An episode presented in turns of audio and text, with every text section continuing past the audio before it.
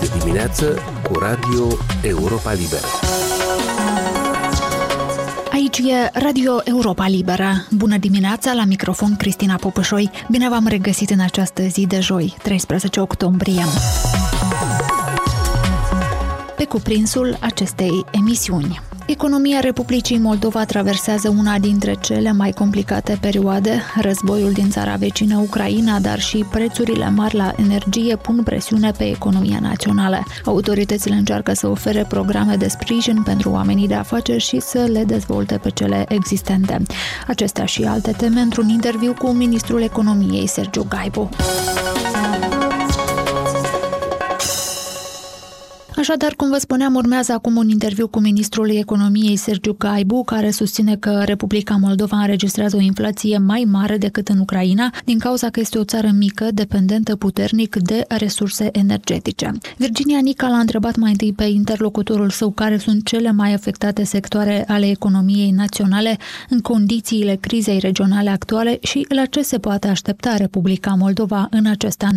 Este important de a pune în context uh, datele și evoluțiile care sunt la momentul actual, fiindcă, practic, în toată lumea deja accentul trece treptat de pe procesul inflaționist, care a fost o problemă fundamentală în perioada anterioară, spre faptul că se așteaptă o încetinire a creșterii economice, iar pe unele regiuni chiar stagnare sau scădere. Spre exemplu, au fost actualizate prognozele în Statele Unite și deja este coborât creșterea economică doar la 0,2 puncte procentuale și pentru anul acesta și pentru anul viitor. De asemenea, sunt revizuite în scădere creșterea economică și în Uniunea Europeană și în multe alte țări și deja creșterea economică devine tot mai des un subiect de discuție și la nivel internațional, între experți la nivel internațional, prognozele care se fac la acest capitol și același lucru este și în Republica Moldova. Noi deja vedeam lucrul acesta încă în perioadele anterioare și atunci când am făcut și prognozele împreună cu Fondul Monetar Internațional, inclusiv în uh, calculul ceea ce privește bugetul pentru anul viitor. Din păcate, evoluțiile sunt uh,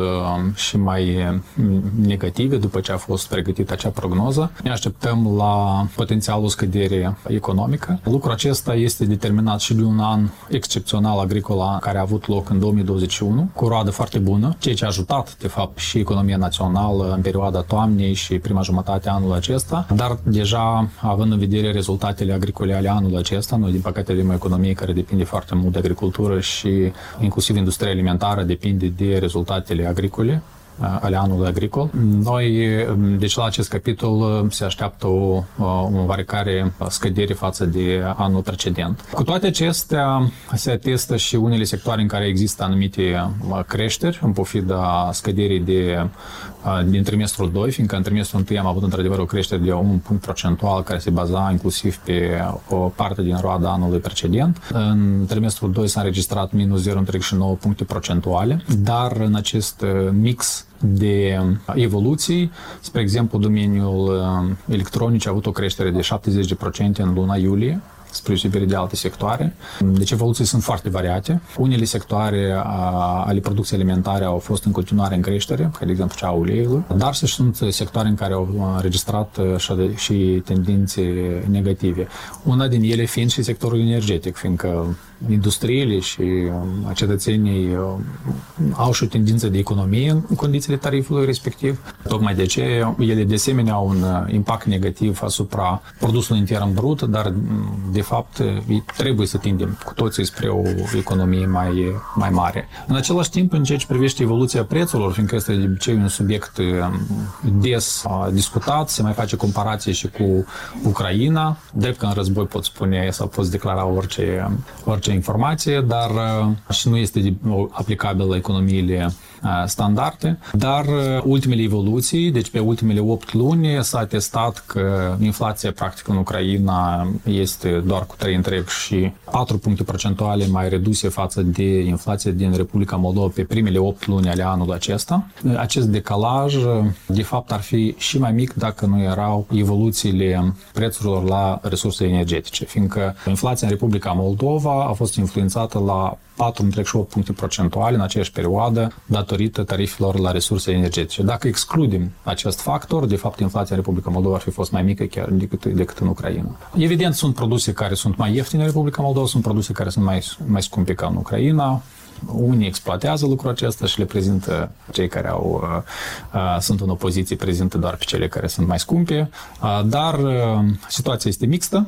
Uh, în același timp, uh, procesul inflaționist a avut loc mai rapid în Republica Moldova, fiindcă era, este o țară micuță. Schimbările se produc mult mai repede într-o țară care are dimensiuni mai mari, stocuri mai mari, respectiv lucrul acesta se produce mai lent. Și, de fapt, evoluția inflației a arătat lucrul acesta, fiindcă la noi s-a produs creșterea aceasta mai rapid, dar acum uh, procesul inflaționist în Ucraina ajunge din urmă sau chiar întrece pe locuri pe cel din Republica Moldova. Nu înseamnă că situația este bună, toți trebuie să lucrăm la acest capitol. Guvernul a făcut o serie de măsuri în ceea ce privește reducerea posibilităților de speculație prin lărgirea numărului de produse social importante. Aceasta, într-adevăr, a jucat un rol, în special în primăvară. Continuăm să analizăm uh, uh, și situația cu prețurile împreună cu ceilalți membri ai uh, guvernului, rezervele, fiindcă este foarte important ca să fie asigurat în primul rând disponibilitatea produselor și acolo unde este are sens de intervenit, desigur că guvernul intervine.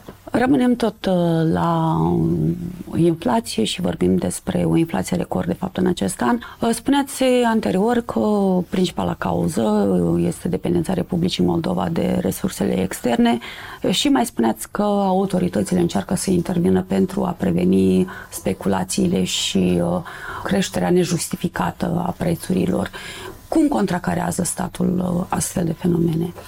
Da, după cum v-am spus, există un comitet uh, care lucrează încă din toamna anul trecut în ceea ce privește monitorizarea prețurilor și uh, au fost luate o serie de măsuri în ceea ce privește limitarea accesului sau facilitarea accesului, fiindcă, dacă vă aduceți aminte, în perioada februarie, martie, aprilie au fost distorsiuni în ceea ce privește aprovizionarea, tocmai de ce noi am facilitat documentația de import sau uh, și la export, la fel, să ajutăm și agenții economici. Uh, uh, în ceea ce privește uh, pachetul de documente necesare pentru a face tranzacțiile transfrontaliere, am facilitat însă și uh, împreună cu ceilalți membri ai guvernului a mecanismului de traversarea frontierei, unde era posibil și unde era cazul. S-a lucrat constant la acest capitol și cu partea română, prin uh, limitarea dausului comercial uh, a fost descurajată uh, menținerea sau formarea de stocuri în scopuri speculative, astfel încât aceste obiective deveneau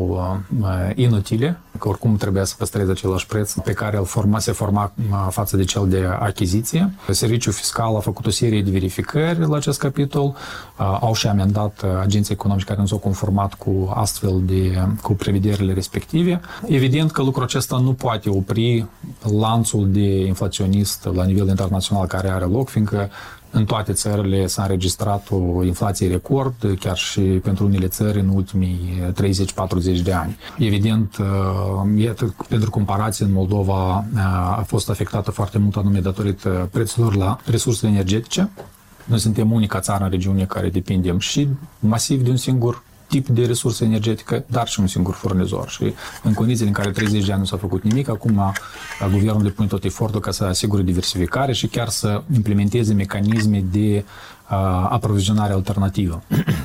Iarăși față de Ucraina, pentru comparație, ultimele 8 luni, prețul la gazul natural în Moldova a crescut cu 154%, iar în Ucraina a rămas la același preț. De ce? Fiindcă Ucraina are cel puțin 70% proprii aprovizionare de gaz natural în vestul uh, Ucrainei. La energie electrică aceeași situație, la noi tarifele au crescut cu 60, aproape 60%, în uh, Ucraina a rămas același nivel, ei au stații atomice, au hidrocentrale, au iarăși propriile resurse energetice care le utilizează pentru a produce energie, uh, energie electrică. Este mult mai simplu de a menține un astfel de tarif stabil. La fel s-a întâmplat și în alte țări, unde în special există uh, energie atomică, încă energie atomică, costurile operaționale, cele investiționale sunt foarte mari, dar costurile operaționale sunt unele cele mai joase, respectiv în situații de criză îți permite ca să păstreze același preț ca și până la, până la criză. De asemenea, s-a ajutat foarte mult și este unul din factorii cheie care se aplică și de țările dezvoltate, se ajută foarte mult însăși populația. Pachetul social care a fost alocat către populație a fost fără precedent în Republica Moldova și bugetul a fost masiv orientat spre susținerea cetățenilor. La fel se face și anul acesta și pachetul social este chiar mai mare decât în anul precedent, când înțelegem că dificultățile nu au contenit ele uh, continuă, din păcate, în regiune este în continuare război, uh, vedem ce se întâmplă, mai curând se întețește această, această confruntare militară. Ceea ce anterior se considera că posibil va, se va finaliza într-un termen relativ scurt, se vede cu toții și experții când discutăm.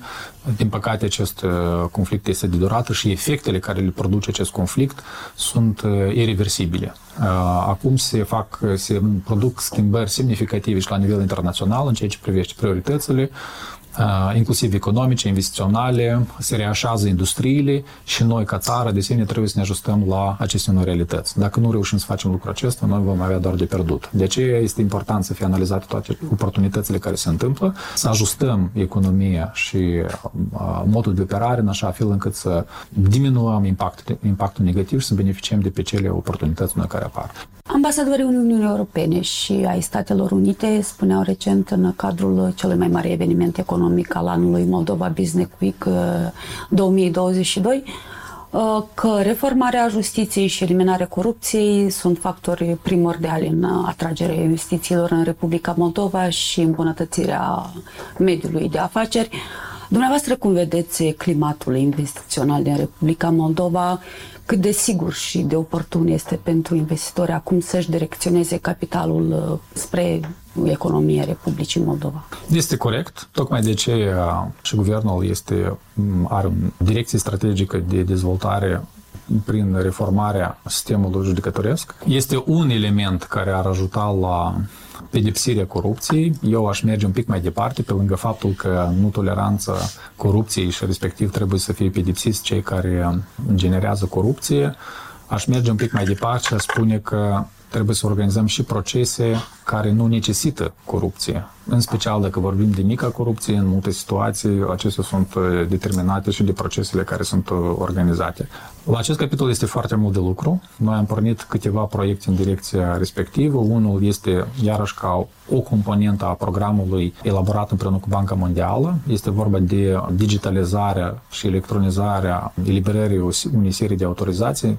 Scopul este să cuprindem circa 27 de certificări și autorizări. Vom lucra intens la acest capitol cu domnul viceprim-ministru, domnul Țurcanu. Anterior acestui program a fost critica în termen foarte scurt să aprobăm pachetul de digitalizare 1.0 care a făcut schimbări la 28 de acte normative și care de fapt a deschis, a deblocat posibilitatea utilizării unui spectru larg de mecanisme și instrumente digitale, tehnice, pentru ca să, să facă reinginirea proceselor și digitalizarea proceselor. Și din acel moment, domnul Țurcan a implementat deja o serie de soluții, inclusiv și prin, pentru consulate, cu acces la distanță, anumite rapoarte care sunt la distanță, dar și pentru criză, dacă este vorba de anumite certificatele, de exemplu, de la testul COVID, cereri care trebuie să fie, pot fi completate la distanță. Deci lucrul acesta a fost posibil inclusiv sau și chiar în mare parte datorită acestui pachet de digitalizare. În periodic reprezentanții guvernării îndeamnă cetățenii din Republica Moldova aflați peste hotare să revină acasă pentru a munci și a investi aici. Care sunt acțiunile statului prin care ar putea fi convinși acești cetățeni să revină acasă? În primul rând, programele de susținere practic tot guvernul lucrează în direcția respectivă și prin aceea că vrem să facem o justiție mai corectă și prin digitalizare, prin modernizarea infrastructurii. Au fost inițiate programe noi în ceea ce privește reconstrucția drumurilor, poduri noi, puncte de vamale noi, dar și un mediu pentru afaceri, pentru a face o investiție acasă cu programe pe care le, le dezvoltă guvernul și noi, de asemenea, Ministerul Economiei, prin intermediul Organizației pentru Dezvoltarea Antreprenoriatului. Sergiu Gaibu, ministru al economiei, intervievat de Virginia Nica. Emisiunea noastră se apropie de final, o emisiune care însă este accesibilă mereu și pe internet la adresa moldova.europalibera.org, rubrica radio. Eu sunt Cristina Popușoi, vă mulțumesc pentru atenție și vă urez o zi cât mai bună. Recomandarea noastră dintotdeauna este să ne urmăriți și pe Facebook, Instagram, YouTube, alte rețele și platforme. Aici e Radio Europa Liberă.